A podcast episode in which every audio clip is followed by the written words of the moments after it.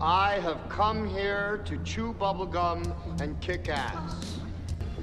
And I'm all out of bubblegum. Red alert. All hands stand to battle stations. Lock S-foils and attack positions. Prepare for battle. Autobots, roll out. Get ready. It's your weekly dose of nerd culture All wings reporting. with your crew, Obi John Kenobi, Hello there. Commander Scott, There's nothing amazing about it. I know this ship like the back of my hand. Julian, You tell them I'm coming! And hell's coming with me, you hear? and the Doc. Great Scott. Movies, TV, streaming, video games, comic books, board games, toys, collectibles, cosplay, conventions. If it's happening in the world of geekdom, we're talking about it. So lock and load, bag and board, and roll for initiative. We've got your Nerd alert!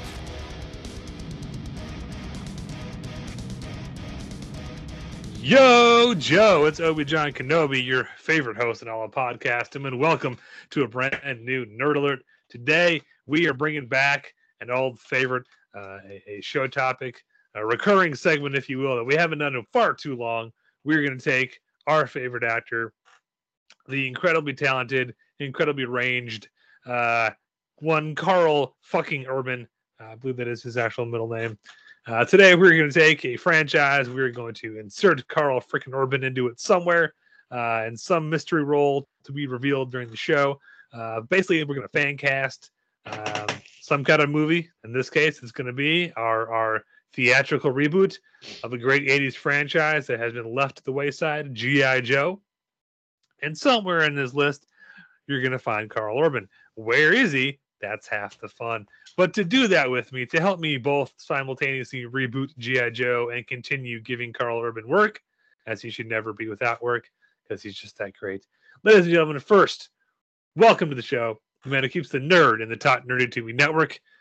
Welcome to the bridge, Commander Scott. Huescar. Yeah, you heard me. Porcupine. Huescar. Light bulb. Chair. Lamp. Huescar is a small municipality in Granada, Spain. Small city-ish town. Uh, I don't have the the like you know numbers. A city-ish town. A city-ish town. I don't have the numbers, so I don't know this how is big such it a is. townish city. It's a townish city. It's a city-ish town. I don't know how big it is. I don't. Ha- I don't have the numbers in front of me, but it's a it's a city town slash whatever you would call it. Huescar. Let's not go there. It's city-ish. City-ish town. It's a Uh, towny place. anyway, um, the reason I bring this up is so uh, in 1809, specifically on November 11th, 1809, during Napoleon's war with Spain, wherein Denmark was a supporter of the French and a supporter of Napoleon. The city council of Huescar decided that the town should declare war on Denmark. Not Spain. Because something is rotten in the state of Denmark. No, no, not, not Spain. Not, uh, not not not the not the not the state of uh, of Granada, but the town declared war on Denmark. And apparently, almost immediately after this declaration of war, it was forgotten about until it was uncovered by a historian going back through the, the town records in 1981. And once it was discovered, it led to basically they, they got together with Denmark and the leaders of the town and the leader of Denmark got together. I'm sorry, the ambassador of Denmark publicly shook hands in a formal declaration of peace, ending the 172 year um, war because they did so on November 11th, 1981. The town of Huescar was at war with Denmark for 172 years. Not a shot was fired, no troops were mobilized, no casualties were uh, were were uh, inflicted on either side. that we're aware of. Nothing that was ever officially reported. Mhm, mhm. What's what's this? That's in case war were declared. Oh, what happened? War were declared. War were declared. Yeah. So anyway, I uh, I, I found that very interesting. Well, there you go. was Thought it was fun. Anyway. Thank you, Scott, for bringing us those random obscure factoids that we love so much on this show. You wound me, sir. ah, just trying to keep it relevant. Ladies and gentlemen, welcome finishing out this terrible trio. He's joining us somewhere from time and space, perhaps via a DeLorean. It's the Doc. So this is a good. This is this is good for my uh the crap that happens in my film class. Oh, oh, oh, uh, the recurring segment. Shit, Jay's kid said in class today. Do do. Uh, so this one's good in film class. This isn't so much today. It's been like this was last week in general. So uh, we've been traveling through the decades, and I've been force feeding these kids movies that they would never watch on their own. And most of the time, it turns out really well. And apparently, a lot of them had never seen the movie Jurassic Park, which I found surprising. So I got to show them Jurassic Park, and having never seen Jurassic Park, they're you know few and far between jump scares okay so this isn't so much something a kid said it's more what a kid did uh so the scene where the t-rex breaks out and eats the goat and the goat leg lands on the um, plexiglass roof of the ford explorer one of my students basically jumped out of her chair uh the same student then later on when Ellie Sattler is trying to reboot the system and turn on the breakers. When the raptor pops out, she also almost jumped out of her chair. And then uh, the the last piece was when um, Samuel L. Jackson, Mr. Arnold, his arm falls down. She was had a jump scare for that. This is also the student that when I showed them Jaws, and you see um, Ben Gardner's head pop into the hole. Ah, Uh, she jumped at that as well. So, and these aren't little jump scare. Like, for if you know No. it's coming, you're. It's not like a oh, it's like a arms flailing about, um, heart stopping. So- It's so it's she- awesome. So they did a they did an impression of Arnold. oh my god! Did you see the goat? Ah, the goat like ah, landed on top of the thing. Ah, Ah, it's a tyrannosaurus. the dinosaurs. Oh, that- What the the dinosaurs? The Ice Age. I'm uh, I'm glad I could trigger that uh, that little avalanche there. Rubber baby buggy bumpers. Ah, you didn't think I was going to say that, did you? After careful consideration, I have decided not to endorse your park. Clever girl. Mr. Hammond, get to the chopper. We can't make it. We're being hunted. Ah. Welcome to Jurassic Park. Where can I park my Hummer? Condors. If I were to create a, clock, a, gl- a flock of condors on this island, you wouldn't have a thing to say. When you've got to go, you've got to go. we can do this all show. Apparently, Your scientists were so preoccupied with whether or not they could, they didn't stop and think if they should. Ah, life ah, yeah, finds a way. Ah. wow, just wow. Hey, Scott, what do you call a blind dinosaur? What? And did you think he saw us? Hey, hey, Scott, what do you call a blind dinosaur's dog? And did you think you saw us? Rex.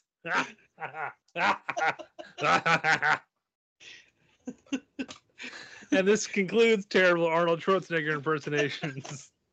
what I'm sure will be a recurring segment anytime Scott brings up anything remotely related to Arnold from now on. Wow. Now I just want to see. I want to see Jurassic Park shot for shot remake where every Just it's all every Arnold. character is Arnold. Just everything. Jurassic Park's the Oops All Arnold edition. He left us. Ah, he left us. I'm sure there's an AI out there that can do it for us. I'm gonna write that down. Our new segment, Oops All Arnold. So from now on, Scott will name a new movie, and we'll give him the Oops All Arnold edition. Okay, so Damn. I'm sorry to anybody who has to listen to this from now on. my name is Inigo Montoya. Let's not jump the gun. Let's save it for future. You're right. You're right. You're right. Sorry. Sorry. Oh, the Jay. best part, the best Jay. part was just that we just kept going. We just kept going.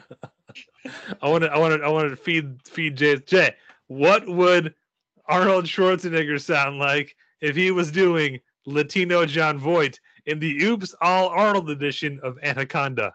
Ah, never look into the eyes of the ones that you killed. They'll haunt you forever. I know.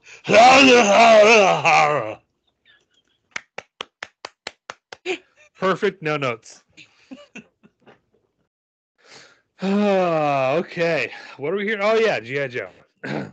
okay, so our actual show topic today. Uh, again, it's a fun recurring segment we like to do where we sort of pitch a reboot of a film or a franchise or something. And in the casting of this project, somewhere amongst our list, you will find the actor Karl Urban because he's amazing and he has range and he can do anything, and we have crushes on him. Well, collectively, we have a crush on Karl Urban. He's amazing. Uh, so this week, uh, I picked something a little different. That this isn't a specific movie we're rebooting. It's more of a franchise that is in desperate need of a lifeline, if you will. Uh, someone to really call Doc to come check out this. This we don't want to mess this up like the last movie, which was a total snow job. Oh my god. Thank you, thank you, thank you. If you're a kid of the 80s and early 90s, you will remember G.I. Joe Real American Hero, which was the rebooted version of G.I. Joe from the 60s, which was the original first trademarked action figure. Um, the the toy line that, that they saw how well Barbie was selling to girls, where you buy the doll and then you buy a billion jillion accessories and outfits and cars and uh, like how do we get on that for the boys? Ah, you make him a soldier, and that's where GI Joe came from. The, the original GI Joe was a 12 inch figure uh, where they sold replicas of World War II era equipment, uh, and then the line went on and kind of fizzled out. And then in the 80s, they brought it back as GI Joe Real American Hero. Uh, the toy line, the three and three quarter inch size, so you could more easily afford all the gajillions The uh, the superior form of GI Joe. Oh yes, yeah, by far, yes, yes. Uh, th- th- because what that allowed you to do was you could then make ginormous vehicles at relatively small scale. If your figure's twelve inches and you make a battleship for them, size of a house. So yeah. Uh, uh, anyway, the toy line went from I forgot to look through the exact years, but it was like eighty six to like nineteen ninety four is when like the initial cartoons ended. Um, but just counting the toys and, and vehicles and play sets and uh, it was a great franchise. But like all things it faded over time. And it's it's had some attempted reboots um namely the um the gi joe movies which didn't really catch fire certainly didn't replicate the success of transformers which is what they were hoping for. Uh, but today we're going to pitch to you very similar to a show me and scott did a very long time ago where we pitched our concept for GI Joe Dust Off, our reboot of how we would do a GI Joe movie. Did, did we actually do that as a show? Yeah, we, we, we, talked- we talked about it in the car once, but I yeah, don't know. it was a, it was a riding shotgun episode on the way to I want to say Gen Con. No, I thought it was Bowling Green, but I don't remember us recording it. I just thought we talked about it. Oh, it's recorded, sir. Oh, okay. It's somewhere. Uh, anyway, that's okay because today we're basically we're doing the same thing. We're gonna we're gonna simultaneously pitch you uh, an idea for or you know a reboot. Say we're all executives of a film studio. We've been given the the task of okay, we want to reinvigorate GI Joe with a movie. Who do you? What characters do you pick? Who do you cast? What's your general concept for it? uh, all that, and then sprinkled throughout our list somewhere you will find Karl Urban. So, um, I sent everyone a list of five Joes and three Cobras, and then gave everyone a wild card topic to pick any character you wanted from either side. Um, I don't know how you guys want to start this, uh, but we can just start at the top with the the man himself, uh, the, the Duke. Um, unless anybody else has anything to add before we jump in. Well, we've Nope. already got we've already got we've already got the Duke. We've had the Duke. It's John Wayne. It can't be anybody other than John. So, There's a few problems with that. what what what? Well, he's he's dead. Ah, that didn't stop Star Wars. Has been for Uh. some time. So Duke is the, the de facto leader of the Joes on his his file card. He's listed as an airborne infantryman. Uh, he's a first sergeant, and for the cartoon anyway, for the first season and a half, two seasons, he is the de facto leader of the GI Joes. What you Uh, gonna say, Jay? I'm sorry. I was just gonna say, if you want me to, to start, I can start. I Go can- for it. because I'm the one that like I guess I'm the outsider, and I just picked these people based on short descriptions of their characters that I found on like Wikipedia. So we'll we'll see how I did. So hang on, we got to address this elephant in the room real quick. I'm sorry, you've never seen GI Joe? The movies, yes, one of the movies. No, no, no. I'm talking about the the the the, the, the 1980s cartoon, like I've never watched it. Joe, Real American Hero, one of the best cartoons ever. If I did, it was like sparsely, but I didn't like focus on it. I watched other stuff. Wow. Okay. Sorry, Once again, you wound me. I'm sorry. I'm sorry. Maybe maybe some of my picks will make up for it or just shoot me down a deeper, darker hole. So, Duke, I was like, okay, he's gonna be a leader type. I want like a burly, sort of very American looking leader. Like you look at this guy and you're like, yeah, he was in the military at some point in time. Um, so my choice for Duke is Alan Ritchson who currently plays Reacher. Jack Reacher on the show Reacher.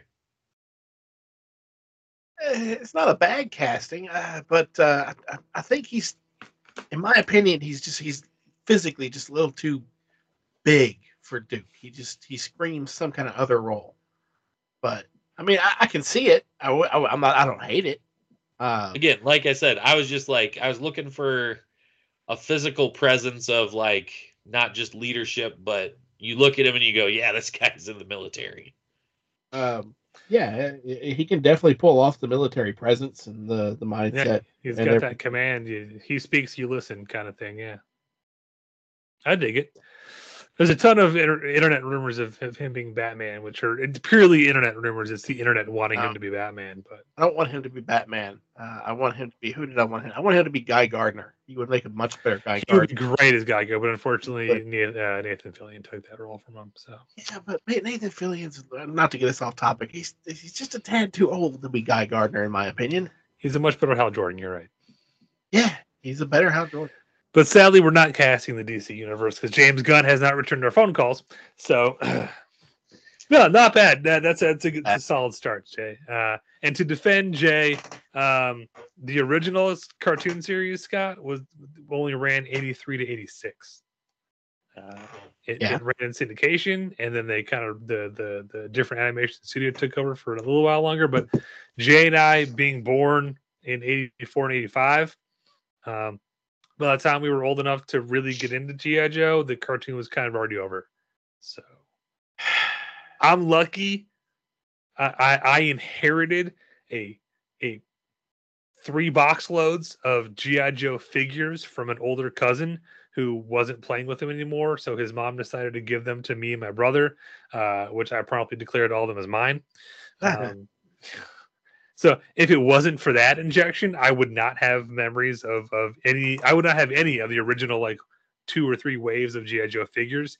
Because by the time me and Jay were buying GI Joes, it was all the late '90s neon Ugh. eco warrior GI Joe shit. stuff. Oh, oh, way past, way worse than Tiger Force. way worse than Tiger Force. It got gaudier than Tiger Force. Must have been after I got out of it. Ninja Force and and and Eco Warriors and Star Brigade or Space Brigade, whatever the space one was. Yeah, it got a little weird. So Jay, don't Pretty. feel bad. I was mostly into Legos, so lot like a shit ton of Legos. That was my cup of tea. So That's something I could never get into is Legos. Yeah. Never, never, never really got the Lego craze. But I had had many a war with my Lego characters. But anyway, Fair enough. See, smaller scale figures, vehicles are more affordable. Wars can happen. Um, yeah, anytime me and my friends would play G.I. Joe, it was always in my basement because they would bring their handful of figures over to add to the ginormous pile of stuff I inherited. So, uh, Jay Allen Richardson is Duke, not bad. Uh, we're getting the ball rolling. I like it. I can see that. I, I would be okay with that even. Uh, he would definitely not. You could do worse but I've got a choice. Uh, I have an option. I, I think might be a little bit better. Because in addition to being tough and physical, and the kind of guy who leads by doing and leads from the front, um, Duke also has a bit of a charisma about him. He's a bit of a ladies' man. Uh, and there's a young actor who I think is great, and he's not quite been given the time to shine he deserves. Um, but I think this could be his breakout in this fictional movie that doesn't exist that we're casting people for. Um, you know him from probably Falcon and Winter Soldier. Uh, he was also fantastic in Monarch: Legacy of Monsters, and he did a World War II movie that I can't think of the name of now. Uh, so I'm going to furiously look it up real quick. I'm talking about Wyatt Russell, um, son of the famous Kurt Russell. Uh, he plays uh, hi- him and his father play the same character in two different ages, two different uh, uh, time periods in Monarch: Legacy of Monsters, and he he plays a military officer. Uh, Overlord is the movie I couldn't think of. Um, he plays the military officer assigned to Monarch. He's and he starts out as kind of the rough and tumble jarhead, uh, and he sort of through his his time with these scientists softens a bit. But just seeing him in that '70s era military uniform, I was like, holy shit, that's Duke. Like he just looks perfect, and he's he can handle the action scenes no problem. And he's got just enough of his dad's charisma when he cracks a smile that uh, to me it just like it screamed. And again, seeing him in those those uh, Vietnam era fatigues, I was like, dude, there's Duke. Uh, just screamed out to me. So he was he was my pick. that's not a bad pick. yeah, I'm I'm looking at him, and yeah, once again, I, I sorry, Jay, once again, just because of you know, uh, uh, Reacher's, you know, has much of a physically imposing man as he is. Uh, I I would lean toward toward this one here. I, I like him as well. Uh, I've not seen any of these movies. I've not seen him in a movie, uh, so I don't I don't have the context that you have going into it for this. But yeah, once again, I don't hate it. It's it's good. trying to find a picture of him in his fatigues from That's close. You you know what, Scott? It's fine. You just hate every pick that I ever pick, and and that's okay. I'll just. It's fine. I will concede all of my picks from here on out as being terrible. So you know, if you want to. I mean, I'm not going to stop you. Uh, I'm just just saying. Uh, did, did you did you see Scott? uh, 'cause- yeah. Um. He, of course, he looks a little young there, but that that was a number of years ago, so I can see just him. gonna just gonna go ahead and throw out the rest of my picks now and and just burn this paper that I wrote all my picks on. If you want, That that's from a series from a year ago, Scott. yeah, he's younger there. You, okay, you're not wrong. Just saying. I it's yeah, I can see it, John. I see I see what you're saying. All right, Scott, who you got? Uh, well, I went I went completely different than everybody else. Um, I was really thinking Danny DeVito could pull this off. Um, I see it. you, you- can you see it? I mean, yeah, if you watch, it's always uh, sunny in Philadelphia. Yeah, Yeah, definitely. he, he he leads the pack, just like. No, I'm sorry. I had him as Destro, so no, actually, I went with uh, when I thought about uh, somebody to play play Duke. I went with um, uh, Glen Powell from uh, oh, Top Gun Maverick, and and of course he plays Hangman in that. And I know Hangman has that kind of uh uh what would you call it? That- bravado. yeah, bravado and stuff that Duke doesn't have. But I, I, I think, you know, that's just the character he's playing. I, I just looking at him and and everything, especially he's got just a, uh, uh, I don't know. It just that that's where my mind immediately went was was for for for Glen Powell there. Um, Not bad. I I, I liked that one. Uh, I could see him definitely in in that role with uh, with uh, all of the, the the Dookie stuff that goes along with it. You know, what you know, like Dookie stuff. Dookie stuff. Dookie stuff. Uh, Townish City. Your word usage is on fire tonight, Scott. Thank you. Okay. Uh, we'll move it along then. Uh, our second uh, character, because you, and again, I'm very much cherry picking. There, there's a, a plethora, a plethora of um, of of GI Joes to pick from. So I tried to whittle this down to like if you had to, because again, it's we're casting a live action movie. Actors are expensive. We can't have 35 GI Joes on the team. Let's pare it down to like a core four or five. And if you're gonna do that, I think these are like your most iconic core five GI Joes. Uh, so right after Duke, our leader, next person we're gonna cast is Scarlett, uh, who, according to her file card, is the counterintelligence specialist, who also has uh, uh, uh, uh, the um, can't think of words. She's also a specialist in martial arts and wields the crossbow, the power crossbow. Boys, who did you have for Scarlett?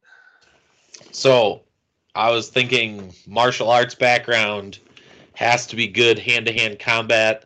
I would like an actress that has experience with some combat or, you know, hand to hand fighting, maybe with not guns, maybe with swords and bows and things that don't require, you know, firearms. Um, and then that got me thinking, and Scarlett is from the pictures I saw, also a redhead, which my mind immediately went to Rose Leslie from Game of Thrones. She played Ah. Ygritte Yeah, in Game of Thrones. she told Jon Snow he knows nothing. Yeah. So that's where Okay. I went. Okay, Who is this? What's Uh, name? Rose Leslie. She's I think she's married to Kit Harington, right? Rose Leslie? She's Oh, yeah. the Yeah, yeah. No, I hate it. Oh. All right. Jesus.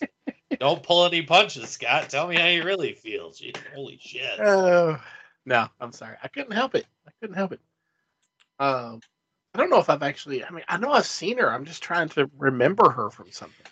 Have you She seen Game of Thrones? two seasons of Game of Thrones. I have seen Game of Thrones. I do not She- remember her in it. Yeah, she was the wildling, the redhead wildling that slept with Jon Snow in the and like he captured her and was Yeah, trying to sexy take her back. Yeah, the sexy cave. I don't they remember climbed that. At they all. climbed the ice wall together. Nope. She was the sidekick to Vin Diesel in The Last Witch Hunter. Didn't see that. Really? I know the actress. I've seen the actress, but I Okay. cannot place her from anything. I don't know what I've seen her in. Anyway, I thought she'd be good No, that's a solid a- pick. counterintelligence type person. So Solid pick, bud. and and now you're gonna outshine me. Outshine as a matter of opinion. Uh, no, just uh, and this I is what I struggle with because okay, um, this is what I struggle with, with with Scarlett is is she's she's pivotal because like Black Widow, um, she has red hair. No, like Black Widow, she is most of the time the only female amongst a bunch of dudes. So she kind of has to be representative of, of like all females in the military kind of thing. It, it's a, it's a lot to live up to. Um, so you want to cast somebody who can hold their own both physically and and like you know with the dialogue and whatnot, and and and you you want someone who can who can again hold their own.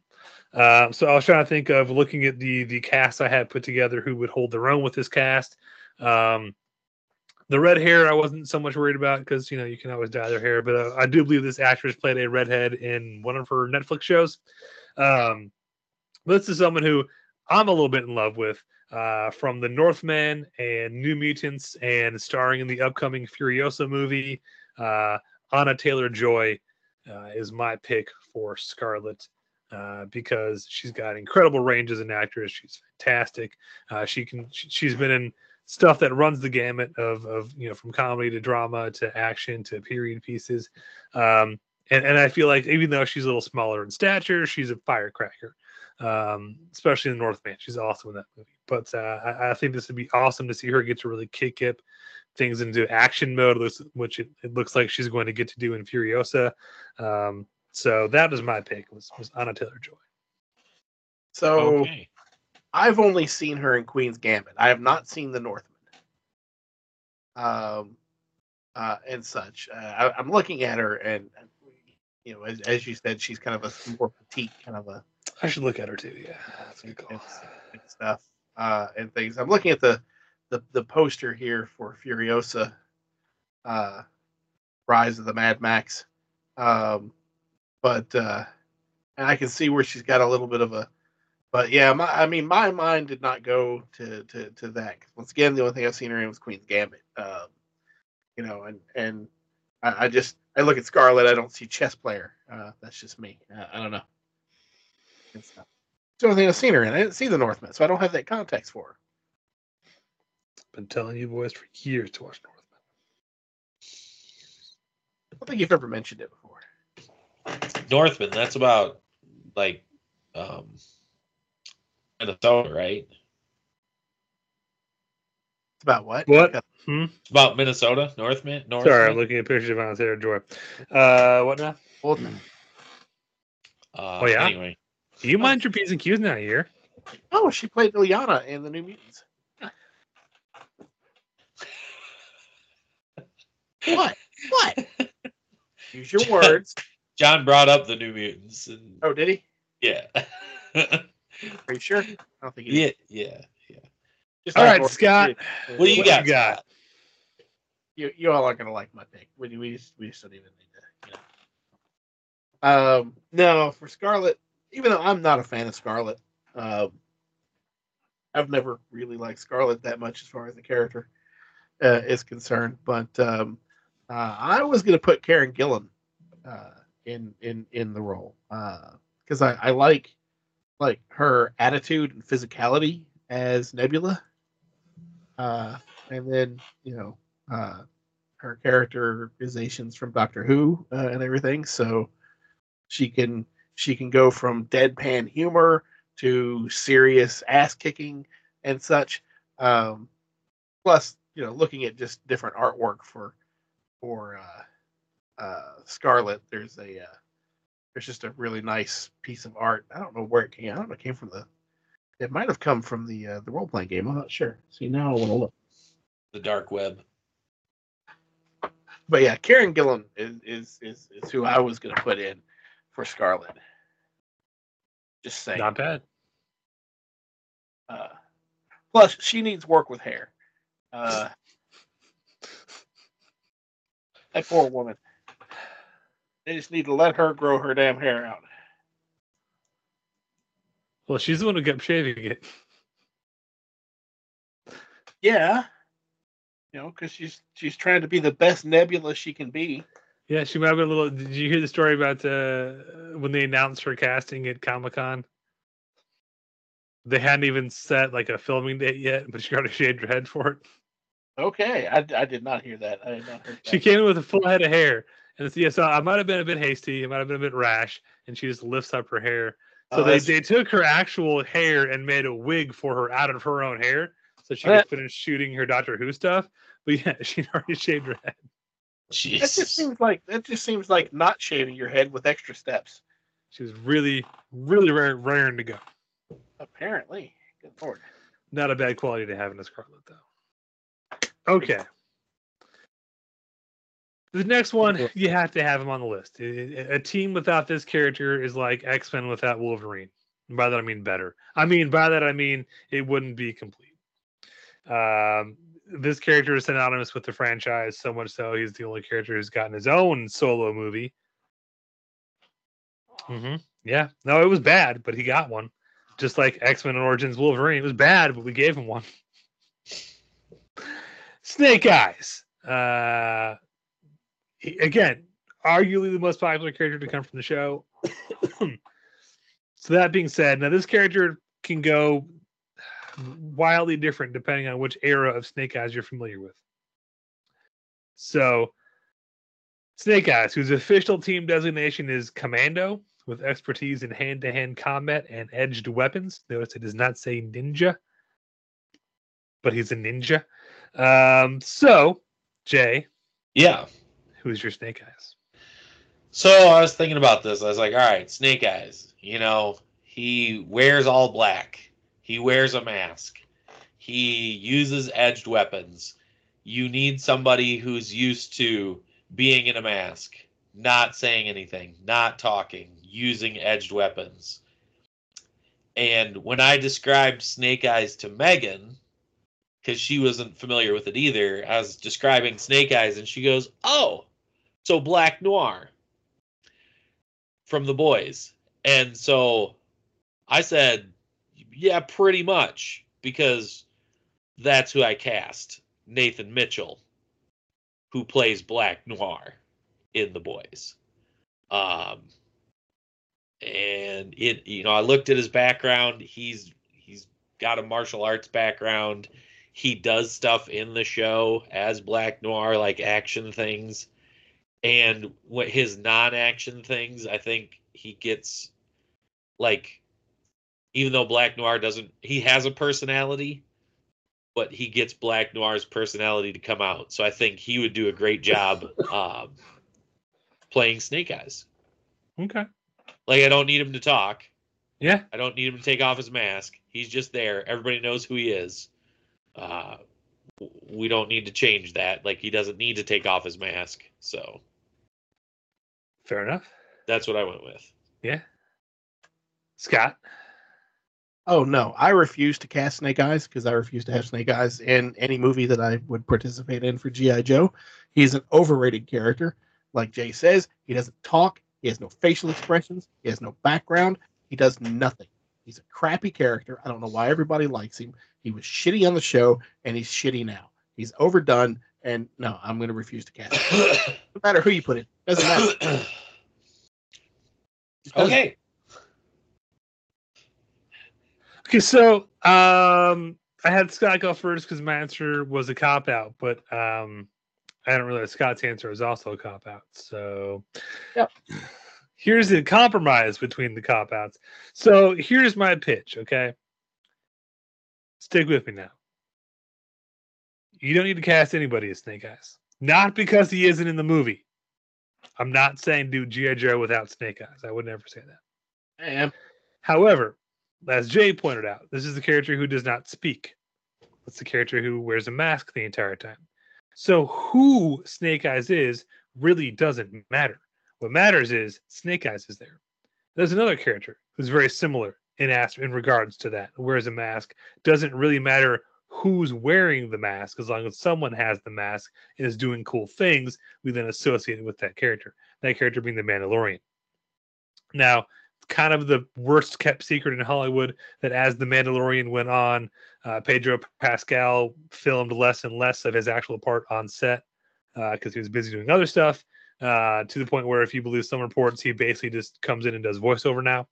Uh, but when he's not physically there, it's two or three stunt guys um, playing Mando, depending on what Mando has to do for that scene, because there are stunt guys that have different specialties um, in the stunt industry. So depending what Mando has to do in that scene, it's one of two or three stunt guys. I think that's the approach to bring two Snake Eyes. Just having someone there in costume in a cool Snake Eyes costume that gets you Snake Eyes. Because there's no oh famous lines he has to say or an attitude he has to bring across. Is he's just Snake Eyes. He's just he's just there to be the badass ninja. So just cast a couple of badass stunt guys who can do really cool ninja moves, and put them in the costume. And then in a cute little nod to the file card for Snake Eyes, when when you come to the credits, you list Snake Eyes, and then a name next to it, you put classified. That's my pitch. Yeah, I, I- I, just I can't stand the character. He, he's a one trick pony. Um, he's he's featureless. He, he's the most blank slate character you can have. He only has one story, and that's his shadow, the Storm Shadow story. Uh, I What is his love triangle with Duke and Scarlett? no, no, there really isn't. I, I- I, assure I you don't there know. is. the No. way I look at it is like, uh, like I said, when when I see it and I watch The Boys, and Black Noirs and The Boys, he doesn't say anything. He doesn't do anything, Yeah, but he has personality. Yeah, And he does. He's The boring. cartoons that talk in his head have personality. Hmm. I'm not saying I disagree with your pick. Your pick can definitely come play in my in, in my community Snake Eyes. That's fine. I'm cool with that.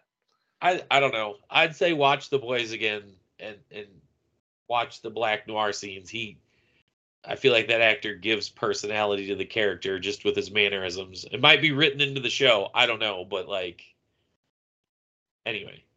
I've only seen a handful of episodes of The Boys, like maybe two thirds of season one, and yeah, eh. But Well, Black Noir doesn't get much to do in season one, so I can see that. No, Well- I, again, I, I don't dislike your choice, Jay. I'm fine that. I just think the character itself is all people are going to see. Yeah. So cast the best stunt people to do the coolest moves while they're in the suit. And there you go. Excuse me. So yeah, okay, moving on then. All right, fourth spot. The resident ranger of the team. His specialties are infantry and interpreter.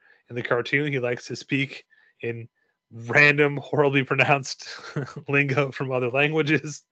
Stalker. Um, who, if you read the comics, was on a LRRP team with Snake Eyes and Duke back in the day. So there you go. Uh, guys, who do you have for Stalker? I I don't have like a huge backstory of why I picked this person. I just think that they fit the role. So my my pick for Stalker is John Boyega. You sure do like you that John Boyega, don't you? I I don't blame you. Don't know. I don't feel like I Interesting put him in that many things. I You tried to cast him in a shitty uh, uh, uh, Lifetime Christmas movie. We Yeah. had a whole debate about John Boyega doesn't do Lifetime Christmas movies. yeah, John Boyega. Yeah. John Boyardee, yeah, yeah. He- he- I he like it, some Jay. That's a that's a solid pick.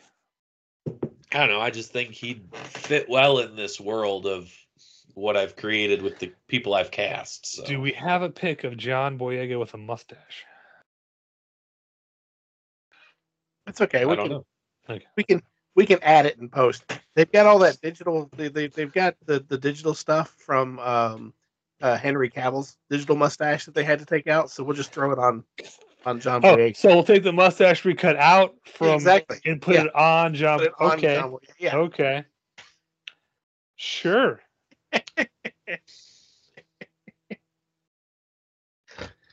Uh, I cracked myself. Sorry, I'm googling John Boyega mustache. He's got good. He's got some pictures with facial hair where he's got like a beard going on. No, uh, look, it's good. I, I dig it. Legit. That's uh, that's solid. That's uh, that's better than mine because I just kind of cast somebody who I thought had a good mustache. All right, John Boyega for Stalker. Okay, so my pick uh, is not the one I texted you guys last week. Calling a, an audible. Um, I don't know if you either of you guys have seen Judas and the Black Messiah No. or the Haunted Mansion movie from last year. no. Okay, so I'm just gonna Lakeith Stanfield is my pick for for Stalker. I think he's got the right build, and he looks good with the that sort of thin mustache that Stalker's always drawn as having. Um, and I'm sure he can he can say random things in French and, and whatnot to to get across that he's the same interpreter. Um, again, I saw this actor in, in both of those films, and something about his portrayal in, in Haunted Mansion, um, not the one with Eddie Murphy, the one from 2023. Um, he just kind of popped up in my head. Um, so that's Okay. who I put down. He, he, he might be uh, Might be a little overqualified for the GI Joe movie, but uh, that's what I picked. All right, Scott, Interesting. Um, well, so unfortunately, my first choice can't be in the movie because he's not available anymore. Sadly, because I would love to see Carl Weathers as as uh, Stalker. I know he's a little older. I'd still love to see him in the role. I think it would be fun. But uh, as far as an actual cast, uh, and and this comes and, and and I'll I'll go ahead and admit it right now. This this comes from the fact that I've been I've been watching this series recently. Uh, so he's right there in the forefront of my my, my mind. You know, you, you watch it recently and it's just kind of stuck there. But uh, I still think he could do it. Is uh, an actor named True Valentino. Um, he's he plays in the he plays in the rookie. He's he comes in in season four of the rookie, uh, I think, and um, but he's also in, and I haven't seen this movie, but he's, he's also in Fast and Fast and Furious Spy Racers. I don't know, 2019. what? Don't you what? I don't know. It just uh, I'm just looking at his IMDb credits here real quick. Hang on, I'll pull it up. Oh, it's an animated series. Wow. Okay. Never mind. He did voiceover work in that. I just saw Fast and the Furious on his thing, and I thought, well, I know John has watched the Fast and the Furious movies. Maybe he knows him from that. But no, no, this is this is an animated thing. Never mind. Shows you how little I know about the Fast and the Furious franchise. I thought Spy Racers was a legitimate one of the Fast and Furious movies. So our Fast and Furious movies don't have subtitles. They all get numbers that are worked into puns. Okay, Fast and Furious Spy Racers Six. Like too fast, too furious, or the f- F fate of the furious. Okay, True. Hey, I He does a, yeah. he does a lot of voiceover work. he does. Good God. Kung Fu Panda, Madagascar, Mighty Ones, Beavis and Butthead.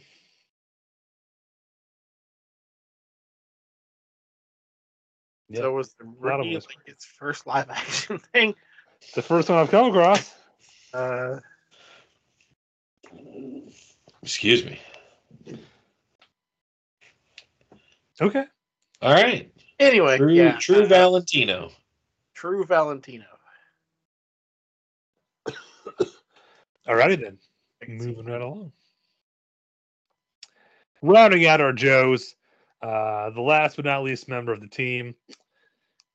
You got to have this one because A, they're a fun character from the show, and B, they represent a branch of the military that you got to have on here. It's not quite G.I. Joe. So, representing the U.S. Navy, we have Shipwreck, whose file card just says sailor. Uh, it goes on to say he's a gunner's mate, cross trained as a machinist, and he's an all around typical Navy guy, whatever the hell that means. One of my Um, favorite Joes. I love Shipwreck. he's great. He's great. He's got the the that like seventies sailor uniform with that the white hat. He's always got a parrot on him. He's got a grappling hook for some reason. Uh, he's he's got a friggin' flintlock blunderbuss pistol that he keeps in a, in a thigh holster. It makes no sense, but we went with the nautical theme. So here we go. As shipwreck, Jay, who you got? So I was thinking, like what I read too is, and this could be incorrect. I don't know. This is just what I read on Wikipedia that he was also apparently from Hispanic background, and then that got me thinking. And then I was like, man, who would look awesome with a parrot on their shoulder that could pull this off? And I think of you know be funny and and kind of quippy. So my shipwreck is Pedro Pascal. I, I actually could see him as Pedro Pascal, Yeah. yeah, uh, uh, or, or as Shipwreck. I could I could most definitely see Pedro Pascal doing this this uh, uh, this character. In fact, now I want to see Pedro Pascal doing. And I like like I said in my list of like the way I'm casting this and the people I picked. To me, like going back, I know you, you Scott's not a huge fan of it, but Alan Ritchson as Duke, I feel is like the stoic sort of like strong leader versus Pedro Pascal as the funny comedic relief, and then John Boyega somewhere in the middle. Okay, So I can see that. Um, but I just I just imagine Pedro Pascal on set with this like parrot on his shoulder the whole time, just doing GI Joe things. So Doing Joe things. that's my pick. Yeah, I, I always liked uh, Shipwreck, and and the fact that when when I always I always liked it the, the cartoon because when the cartoon starts, he's not a Joe. Um, they uh, uh they they pick him up uh in a storyline, uh, and if I remember correctly, they find him sailing a skiff through the desert. So he's he's got like this he's got like this this Kevin Costner Waterworld cobbled together Catamaran? s- Hammeran skiff thingy that will somehow speed has a sail on it so it's wind powered um, but it will it will like slide across desert sands like you know sleds slide across snow or you know, boats in water but yeah i think that's where they pick him up it's been a while but Hmm. yeah Okay. yeah uh, uh, john you're, are you currently watching the series i know It's on in the background. Yes, no no i mean you you started at the beginning are you, are you actually watching through the series I, I can't because those files won't play on my Blu-ray player for some reason. well damn it Yeah, that's what I said too. But yeah no i, I like it i love pedro pascal as this this is Yeah. this is good This is. So, um, I cast the beard. I'm not gonna lie. I looked at the character purely visually, looked at the beard that he has, and uh, I cast the beard. And uh, if you're gonna get somebody who can play the comic relief, who hits on every woman on the team, um, and seems to be more of a slacker than really a Joe, but could pull it off in a way that is lovable and not annoying. Uh, I think more of like uh, the role using this character play in, in Thor Ragnarok. Uh, Karl Urban is my shipwreck. Hey, Karl. There he is. Popped up for the first time in the show today. Yeah, Karl Urban was my shipwreck. Uh, I forgot he's supposed to be of Hispanic, uh, whatever. Karl Urban, that's my shipwreck. Because That's okay in the show, he, he's got a weird accent. It's like a very heightened New Jersey kind of accent. yeah Uh, yeah the, the the whole um uh hispanic background if you're just watching the cartoon never really comes out uh, but it is a fun angle to lean into because it's right there in the character's bio like that that's his name um but uh yeah i just i just went with okay if someone who's more the comic relief of the team uh but can also pull off the action scenes and looks good with a beard karl Urban. so, there you I go I like it. thank you Scott. scott yeah see but now i have no thunder because because shipwreck is is my favorite joe i've always liked shipwreck so guess who i cast as shipwreck see Karl but I, Urban. yourself? Oh. but I have no thunder now so because it's just like oh i did that too. Eh, yay me. So I'm the only one that didn't Karl Urban shipwreck. yes. Okay. out of the three of us the other two did. Ah, you're the only one who didn't. Yes, that's three fourths. so see why you're a math teacher.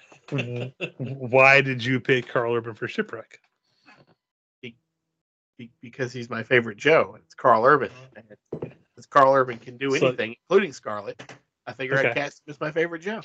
Okay. I just didn't know if you had more reason than Karl Urban is my favorite actor in the history of acting, and I like Shipwreck. So I, put with that. I didn't know if you had more. Yeah, that was Yeah. about it. Okay.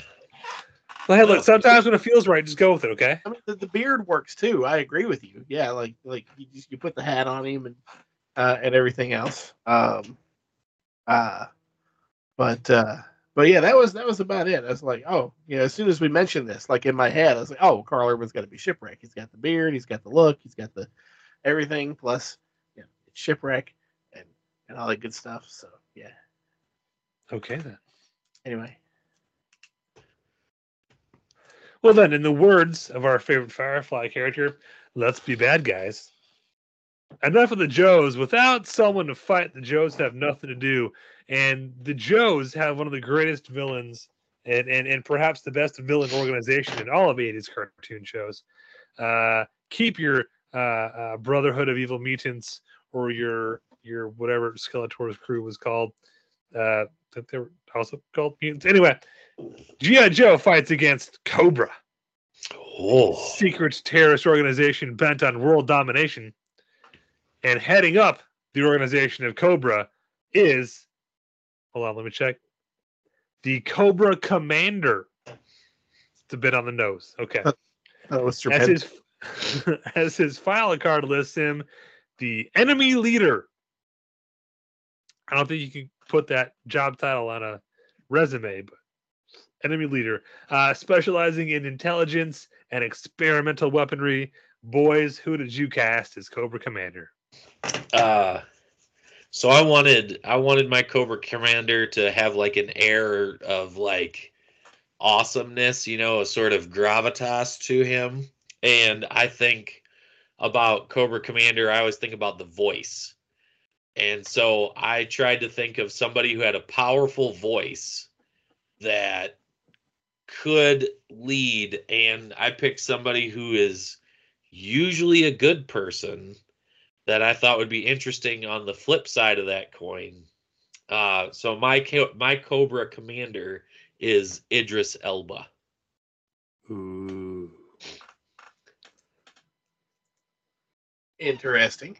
The only problem with Idris Elba is the temptation to have him show his face because it's Idris Elba. And I thought of that, like you could, I don't know. I guess you could like finagle it so that you could see Idris Elba's face, but I just think it would be interesting. No, that that definitely, yeah. No, he uh he's got the voice for it. And uh, yeah, like I Yeah. think of um, oh shit, what uh, the actor won't come to me, and but um, Kingdom of Heaven, he plays the king. Uh, it, it was a really well known actor, but you never saw his face. Edward Norton. Edward Norton, there we go. Like I hmm. think of that idea where it's like you still can pull it off without seeing who they are. That's you know. Anyway, I dig it. Okay. Idris Elba. Nice. I mean, So- I'm, I'm trying to remember what he, well, I'm trying to remember what he sounds like now. I, I Okay. All right. So I also went with with the voice because Cobra Commander, depending which version of the show you watch, is his face is always covered, whether it's a uh not at all a KKK hood, uh, or it's the the visored helmet look, whatever, his face is always covered. It's the voice. And so I went with someone who, okay, because in my version you, you go with the visored helmet, not the weird bag over their head look um because it looks cooler and it's easier to to, to, work around practically because my cobra would be more of a physical commander. He would literally be out fighting the joes not just you know screaming at his subordinates. Uh, but what you want for me anyway is you got to have the voice. You got to have someone whose voice has gravitas and authority uh, but can also handle the moments of being a bit of a bu- bit of a buffoon that's kind of who Cobra Commander is.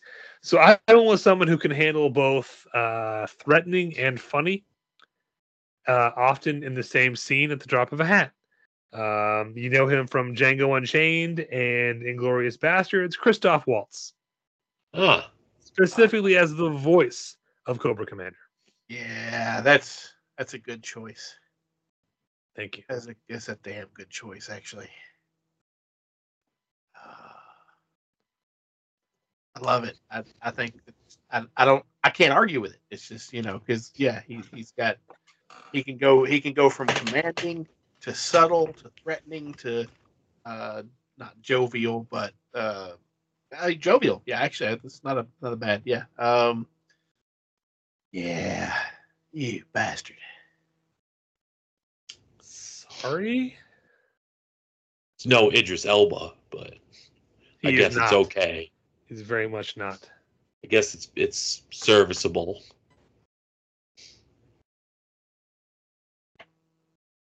Oh Okay, hey, Scott, got nothing. no, no, I do. Um, it's not. Uh, I mean, that one blows it out of the water. There's just no comparison now. Okay. Uh, I, I, I'll I'll give you that. Um, and it's going to sound a little weird, you know, because unlike you two, I was trying to cast for the face, you know, the whole metal plate and everything. I was trying to think who has a metal plate for a face.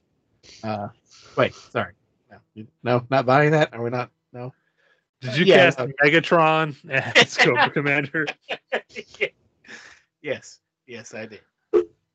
Um, no, uh, it was. I think we were all on the same page here. Basically, we're just trying to cast a voice talent because you would actually have to have him in the suit. If you know, if you want to do the uniform, I should say.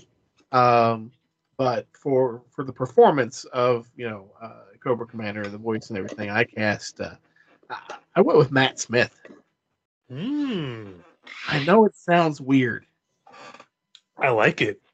But I mean, if you if when, when he's playing Doctor Who and stuff, and and also in The Crown and and other things, like his his cadence and his delivery has such a wide range of of of what he can convey uh, and stuff. So yeah, I really like that pick.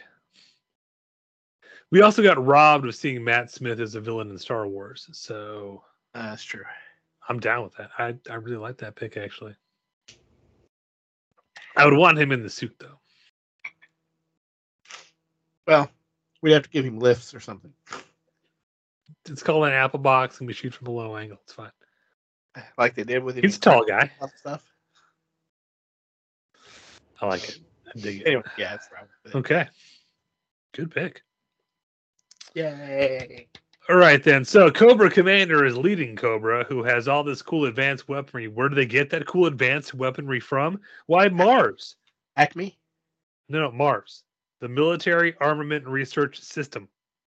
Mars, which is headed by, of course, Destro. Or as his file card says, enemy weapon supplier. They're not I wrong. feel like they got a little lazy on the Cobra cards. Uh, also listed his secondary specialty, terrorist. Everybody's gonna have a hobby. I mean, you know, Very, very on the nose. you can't you can't be a weapons uh, an arms dealer uh, for full time. I mean, you gotta you gotta get out, you gotta stretch your legs. And not even weapon supplier, enemy weapon supplier. Just, just to make sure you understand, we don't buy stuff from him. Cobra does.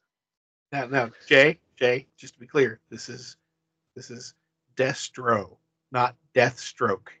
Yeah, yeah. Subtle but big. Oh. Yeah, uh-huh, yeah. Gotcha. Big difference. Yeah. Gotcha. Gotcha. So, Jay, Uh, tell us why you cast Manu Bennett. So, uh, damn it. Um, Actually, I don't hate Manu Bennett. at yeah, all. it's actually not a bad show. That's not- I've heard worse. so I was thinking, I was thinking to myself, okay, like I was reading his description again on like Wikipedia or something, and and he wears a mask as well, but it's like for ceremonial purposes, or like not ceremonial, but like His- historical. His brother, well, so his brother's in prison, and he wears the mask until his brother is released. Wow. Yeah. Okay. It's So- an ancestral thing, yeah. It Yeah. is an ancestral thing. It's it's an ancestral mask, but yeah, he wears it until his brother is released from captivity. So I was thinking to myself, I'm like, okay, who is somebody that can still pull off all of the things of like maybe being comedic, uh, you know, um, being serious, being a weapons dealer, doing all these things while their face is covered. And what person could I think of that has done a great job of, you know, using only part of his face, I guess, to demonstrate a wide range and and do awesome at it. So uh Karl Urban is my destro. Ooh, interesting choice for Karl Urban. Uh, You will not hear me complain about Karl Urban, sir. I will. Uh, I will admit. No admit notes. if if I was going to cast him as Cobra, that's not where I was looking to cast him because because I was really I was really on the fence about casting him uh, as a as a Cobra, not so much that I thought about it. But I can see him as Destro. I just yeah. And uh, again, I was thinking like he could pull it off. Like he he can channel his inner dread and I think do pretty good as Destro. So Okay. I dig it. I am jiggy with it also. So I was casting the things I think of when I think of Destro, which is number one, big. Number two, bald. Number three, Scottish. Even though he doesn't really speak with an accent on the, the show. I mean, he has an accent, but it isn't really a Scottish accent. But that's where his family is supposed to be descended from. So only one name popped into my head because you want someone who's physically imposing because Destro usually does more of the actual fighting with the Joes um, than Cobra Commander. Cobra Commander is usually just commanding other people to go do stuff. Destro is more boots on the ground usually. So I wanted somebody who was physically imposing and could handle the action and handle fighting the Joes, uh, and somebody who looks good bald, and someone who has that voice. And that list narrowed it down very quickly to a guy you may not recognize the name, Graham McTavish. He was in the Hobbit trilogy. He was in Rambo 4, Jay. Yeah. hmm. And he's uh, in House of the Dragon most recently. ah He's also my number one pick for who we should recast as Baylan Skoll uh, for the next season of Ahsoka. He would make a great recast for that. Uh, yeah. But there you go. There's my Destro, Graham McTavish. See, I'm I'm not a fan of the whole Scottish thing with with Destro. Uh, I mean, yes, his family is of Scottish descent. He is of Scottish descent and everything. Um, but when um, uh, crap, I'm blanking on him. Uh, the, the the Ninth Doctor played him. Chris Eccleston. Yeah, Christopher Eccleston. Thank you. Played him in the movie, and he played him with a with a I won't, won't say a heavy Scottish accent, but he played him with a Scottish accent, and I, it just didn't it didn't feel right for the character or anything, and and stuff. So, eh, I don't know. I, I wouldn't want him to have a Scottish accent just because his family is descended from Scotland and stuff. I feel like he would have spent, you know, enough time around the world being an enemy weapons dealer, uh, or whatever. Um, uh, you know, uh, that he would have not maybe not shed the accent, but it just it wouldn't be prevalent. Plus, once again, growing up with the cartoon, I have that I have that Destro voice, you know, in my head. I've got that that thing going on there. So So who did you cast? so uh so I I cast this one pretty much straight up with the the cartoon version in my head. And two things. One, even though he is wearing a mask in the cartoon, his mouth still moved. Um, I don't know exactly how that worked, but I I, I kind of want that in the in in the movie, not the way they tried to pull it off with Christopher Eccleston at the end because that was just horrible. Shitty CGI. Oh god, that was horrible. Yeah.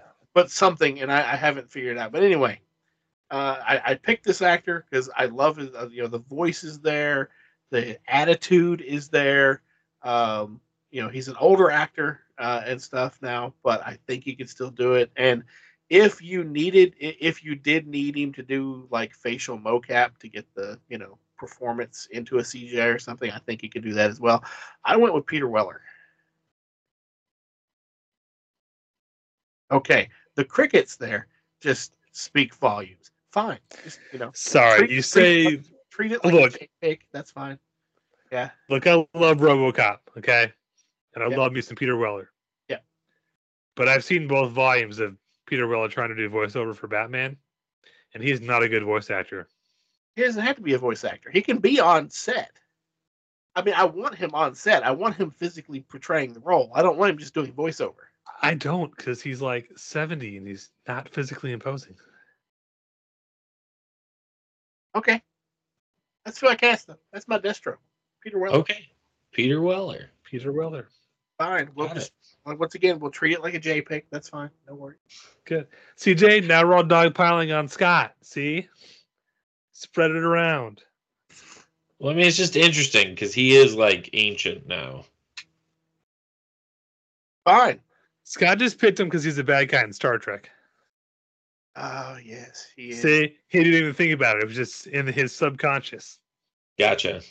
Okay, let's go with Ronny Cox. Kurtwood Smith. I'm actually just looking at the RoboCop IMDb right now. so- Now, Kurtwood Smith. Now you're cooking with gas. Hey, feel like- Duke. You know what happens when I put my foot in your ass?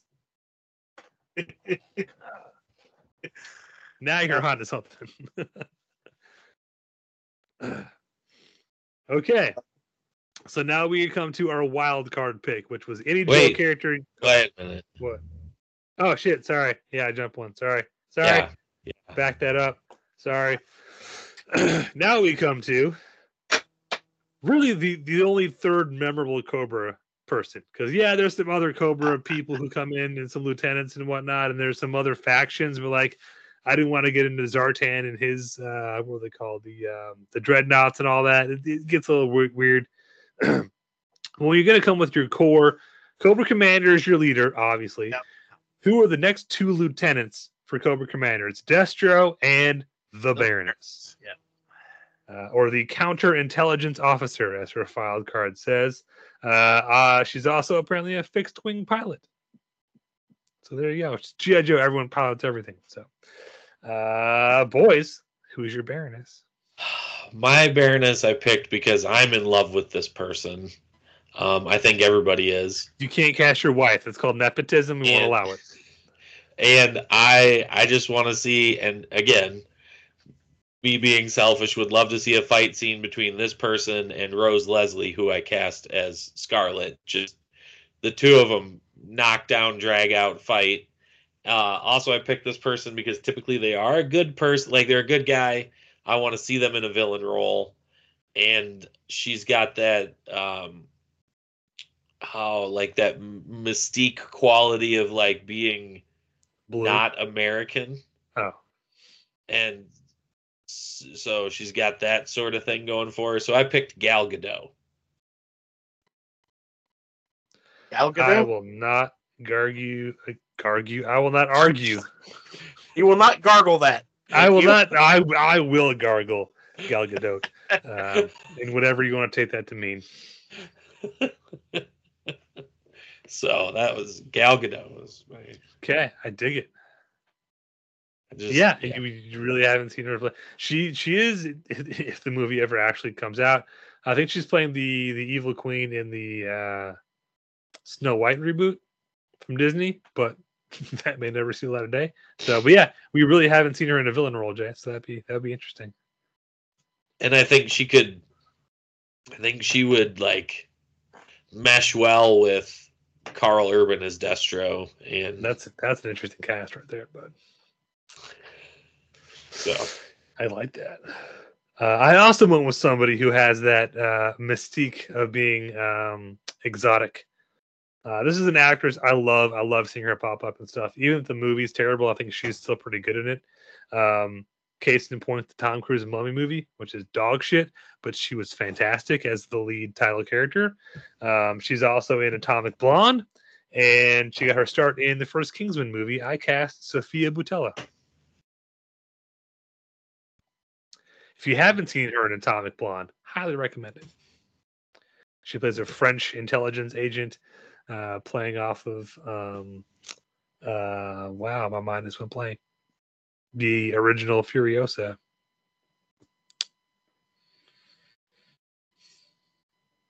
So looking at Atomic Blonde here, which I've not seen, but it's intriguing me Good movie. because I like I like things like this. Got Just James looking at, too. like just looking at the poster here, right? Uh huh. Uh, why not? uh, and I'm just curious, why not go with Charlize Theron? Because the poster looks looks like Yeah. she looks like the Baroness just with blonde hair. I'm just curious. Because I want to give Sofia Boutella work. 'cause Okay, she's that's fine. awesome. That's fair. I was like, "Who is she in the Kingsman?" And then I was like, "Oh yeah, never mind, I got it." I don't. I don't get it, Jay. She was Gazelle, the one with the sword leg. Oh, that doesn't actually do anything for me. I barely remember the movie. Oh. Oh well. Well, that was my pick. I actually forgot that there was somebody in the movie with a sword leg. Sword leg. How do you walk with a sword leg? Time to rewatch the trilogy. There's a trilogy. Yeah. Kingsman, Kingsman Golden Circle, and The King's Man. Oh. I've only seen still the first one, so And maybe uh, they're working in uh, Argylle into that same universe because it's the same director. I need to Yeah. see that. so yeah. I So- need Sofia Boutella. Sophia There go. Got it. No, Sof- Sophia Nutella. Got it. Scott, who is your Baroness? Sophia Nutella. That was a good one. Better than my Sophia Loren joke. Um, well, you all, I, I don't think you're gonna know her uh, by name. You might because uh, everything's you know, but uh, uh, I went with with somebody that I don't really know in in this kind of a role, but just kind of researching other stuff she's done. I, I, I think she can do it. And I just really like the actress uh, and stuff. I went with Jess Jess Bush. From Star Uh, she- Trek. She plays uh, uh, Nurse Chapel in Strange New Worlds. uh, she's blonde. Didn't didn't we just have a point earlier? Therefore, she can't ever be anyone of the. That'd be interesting. Yeah, I, I I would like to see her as the Baroness. You know, I think she would make a great, you know, former um, uh, uh, fiance uh, for Duke. You know, uh, and such. Don't forget the sister of Cobra Commander. and the sister of Cobra Commander. Exactly. Yeah. See, see, I'm I'm thinking. Oh, Stephen Sommers. How far you fell. Ah, God, that was that was horrible. But yeah, no, it's uh, um, uh, Jess Bush um, from Strange New Worlds. Because I got to get me a Trek actress or actor in there somewhere, and no, Peter Weller doesn't count because he's RoboCop. He doesn't count because he's not in either. We vetoed him. Oh, Vetoed that hard. poor wee Peter Weller. All right. Yeah, I have no idea who this girl is, Scott, so I can't add or I can see it. I can see it. So Yeah. Plus, And she also, spends most of the time in Trek in a tight bodysuit, so she make does it white, make it black instead of white, dye the hair dark, and you're you're there. exactly. She's she's pretty much she, she's the anti Baroness in uh, in in Strange New Worlds. Put some glasses on. Call it a day. I would love to see her as that. So Dig it. Okay, now we come to the wild card category, which was any Joe character you want. Uh, sky's the limit. Go nuts. So, Jay, who was your wild card character, and who did you cast? So my wild card character is uh, the OG Joe, um, the leader before Duke, the the one that was what he he was played by was it Dennis Quaid in the terrible remake. Um, so my character is Hawk. Eh, Colonel or General? Uh, Hawk. technically, technically, Hawk wasn't the leader before Duke. He was the leader Yeah. during Duke. He No, no. just Duke, Duke led Duke led the field team. If you're going by cartoon or action figures, different. Uh, anyway, I'm But going yeah. about cartoon and, and comic. He was the highest ranking officer released as a toy. So, anyway, back when he was a colonel. Anyway, go ahead. Go ahead. Back on track. So Hawk. Hawk. Yes. I thought of him as this OG, like grizzled veteran that maybe can come in at the right time, you know, to either give like a a, a rile 'em up speech and then also join the action, or you know, just to like maybe slap Cobra Commander around a little bit or Destro. So I wanted an older gentleman this time, actually an older gentleman, but who could still kick ass. And to me, there's only one older gentleman out there who can give rile 'em up speeches and still kick ass, and just is military AF. Uh, Stephen Lang. Let me hear Scott argue against Stephen Lang. Hmm. I'm not gonna lie. I'm not gonna lie. As much as I I hated like uh, a lot of the plot points and stuff from the GI Joe movie Rise of Cobra, because a lot of it was stupid.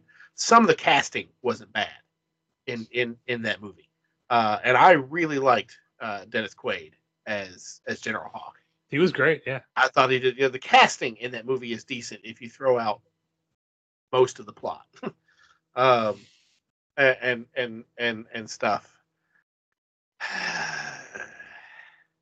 I love Stephen Lang, and I want to like Stephen Lang in this in this role.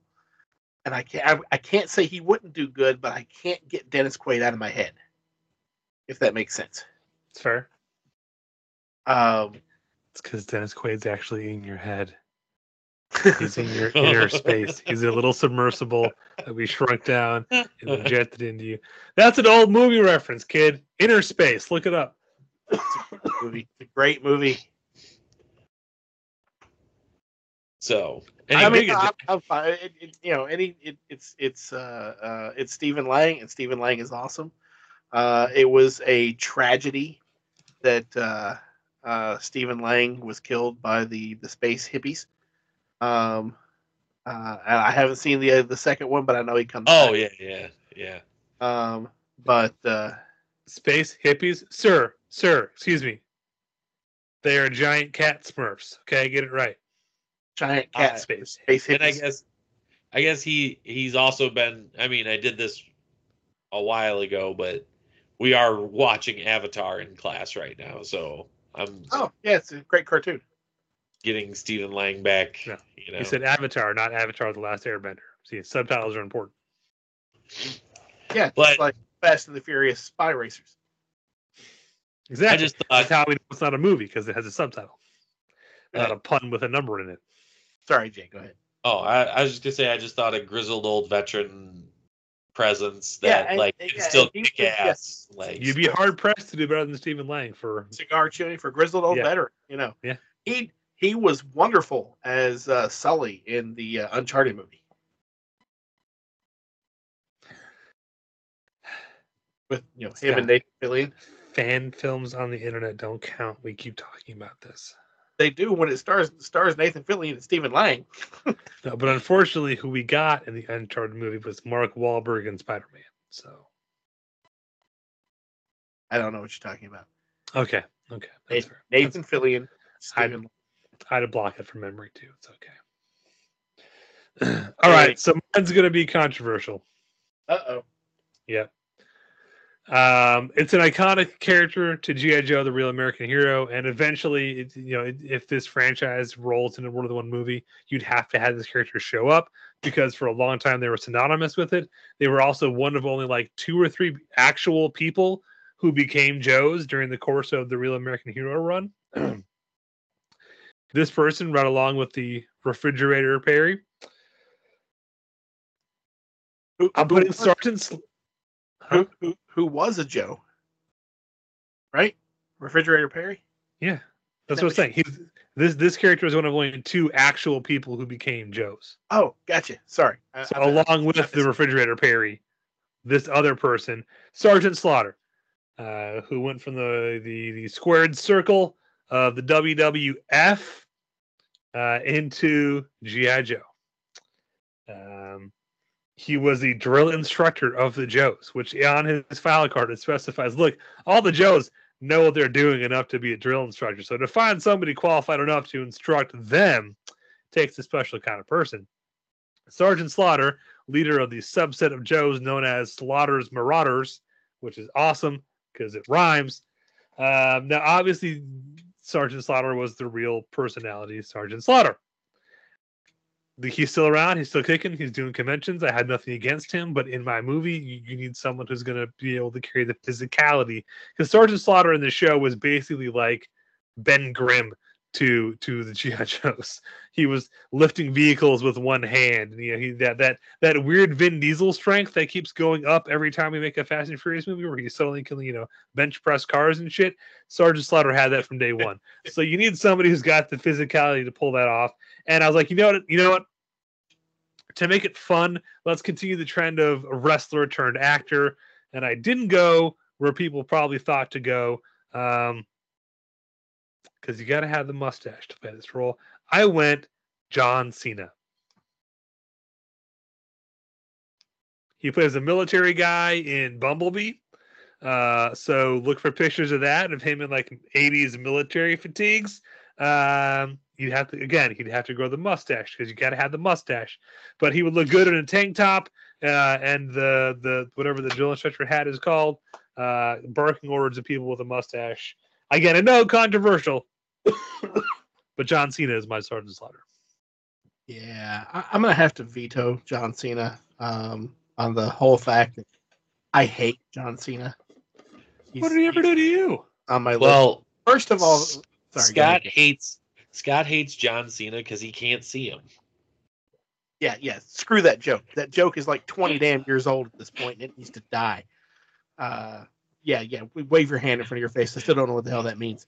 Um, uh, second of all, the one time I've seen John Cena in a military role, the man couldn't even be bothered to research how to salute properly. His salute looked like, well, it looked like a five year old trying to salute. So screw him. Uh, and then literally, yeah, I, I the, the whole peacemaker thing just cinched the deal on the fact that John Cena is the worst actor that's probably ever lived and just really needs to stop at this point. Sir, no. There. I was about to say, have you seen the room? But no, no, you haven't yet. So that's fine. You don't have to like it. I know this is going to be a controversial pick, so it's cool. You know what, John? I like it. Thank you, Jay. I like it. And if you look at John Cena with like a beard and think of it as a mustache, it's you can see it. So But he has to use the term itty diddy, sorry, itty bitty diddy bag somewhere in the movie. See, Scott gets that. Itty, itty, yeah, that was good. I don't I don't Okay. I know. I like I like Stephen Lang as is uh, Hawk too, Jay. That was good casting. That was solid. All right, Scott, bring it home. Who's your wild card pick? Get So- weird with it. Apparently, I am the only person that did not use his wild card to cast a Joe. okay. Hello. Yeah, can you hear me? Oh, sorry, you cut out for a second. Oh, I was gonna say. Apparently, I'm the only one that did not use their wild card to cast a Joe. So Yeah. So So who you got? I don't know. You all. Uh, sorry, you all were kind of skipping and stuttering there for a second. Um, so I was going with this, uh, as an opening sequence to the movie. Okay. Okay. So picture you get your opening sequences before we introduce Cobra proper and Cobra Commander and Destro and Baroness and everything, and uh, we have whatever the intro is going to set up the plot later on. You know, whatever inciting event. Okay, it's going to be, I don't know, maybe a heist or something, and at least one or two of the Joes uh, are there uh, in it, and then that brings in the rest. Whatever's going to start us off on our cold open it's gonna it's gonna set it's gonna set the fuse on whatever MacGuffin is gonna carry us through the movie and lead us into the Joes, and that is the the Cobra uh, mercenary for hire, and uh, they've used several, but um, Major Blood With the eye patch? with the eye patch and the helmet and everything. I've always liked Major Blood. Um, uh, he he doesn't get used a lot, you know, in, in the stuff, uh, in the the, the the the the comic thing. He's there every now and then, but he doesn't get used a lot. Um, but he literally he was he's a, a foreign mercenary. Uh, he's wanted in his home country. Uh, he left his home uh, his home military and joined the French Foreign Legion, and then from there went into mercenary work uh, and everything. Uh, and the the cast for it, I went with uh, Frank Grillo. Ooh. Oh. Yeah. Crossbones himself. Okay. Cross- okay. yeah. So that was my wild card. I used it for a Cobra. Ugh. I did Frank Grillo. because I'm weird. He was Crossbones in the MCU movies. He was uh No, I see. I know who he is, yeah. Oh, okay, okay. Yeah. In the the best of the um Purge movies, Purge Anarchy. Never saw Great. it either. He basically just plays the Punisher, which is awesome. Nice. If it weren't for Jon Bernthal, I would say cast that man as the Punisher. But yeah, all right. Frank Grillo as Major Blood. Major blood. I dig it. Um, before we sign off, I've just been handed this. And by just, I mean a few minutes ago when my wife walked in. I was handed a piece of paper. Uh-huh. It says urbanization by way of Muppetization. Why? Because I can. Whitney has apparently cast a G.I. Joe movie Uh-huh. starring Karl Urban as a human, and Okay. everyone else is Muppets. okay. Whitney has cast as Duke Kermit the Frog. Obvious choice. Like It it. doesn't Yeah. say here, but I assume he will have a little blonde toupee. as, as Scarlett, going against type, Animal, Animal. Animal. Animal Woman. Yeah. mhm. I don't think he's too covert, but yeah, okay. As Snake Eyes, Karl Urban, because apparently she doesn't want to see him or hear him talk. Feels like a, bit of a waste of Karl Urban, but there he is. No, wait, wait, I can see it. It's just every once in a while, because it's a Muppet movie, every once in a while he just lifts his mask as Snake Eyes and he's like, Are you sure I don't have any lines in this movie? That's the end credits. Yeah, yeah. That's that's the post credits scene. Takes minute. You should. I, I don't, you don't want me to speak at all. As Stalker, who was an African American, we have the Swedish chef. I'd have gone with Vert, Rolf. vert, I- I- I'd have gone with- vert, I'd- I'd have gone vert. with Rolf, but that's okay. but she has interpreters. So I think she just wanted the joke of him interpreting everyone speaking foreign languages into his version of Swedish. Okay. And then has shipwreck Fozzie Bear. Okay. Okay. Waka waka. Like it. This one's on the nose, but I'm cool with it. As Cobra Commander, Gonzo. Oh, on the nose. see, Get it? that's I wouldn't. I would have gone with uh, Waldorf and Statler as Cobra Commanders. That would have been good too. That would have as been Des- good, but As Destro, we have Dr. Bunsen Honeydew with Beaker as an assistant. I don't hate this. Um, he's bald already, so just just make the puppet out of chrome. and You're fine. and then back to that typecasting as the Baroness, of course, Miss Piggy. I think she's more the Baroness than Scarlett. It's a good pick. I, I support that. I like it. I the, like I said, the only thing I would change is instead of Gonzo as Cobra Commander, I'd go with Waldorf and Statler as Cobra Commanders. Okay. Her wild card pick, boys, get your get your uh, your phones out. You're gonna have to Google this character.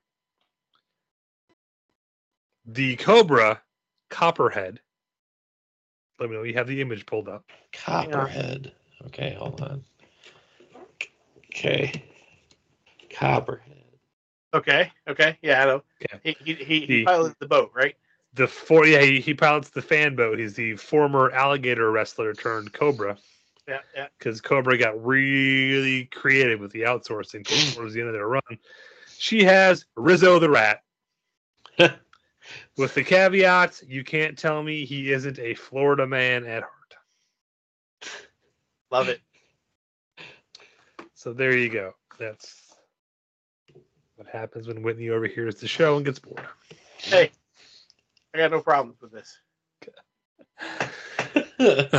All right, so there's our picks for who we would cast in the potential GI Joe reboot. Um, Let us know what you think of our picks. Are there any people you have in your head that you think would be better cast? Let us know. Are there Joes you'd like to see us cast that weren't on this list? Maybe we'll do a part two. Uh, until next time, this has been your weekly Nerd Alert.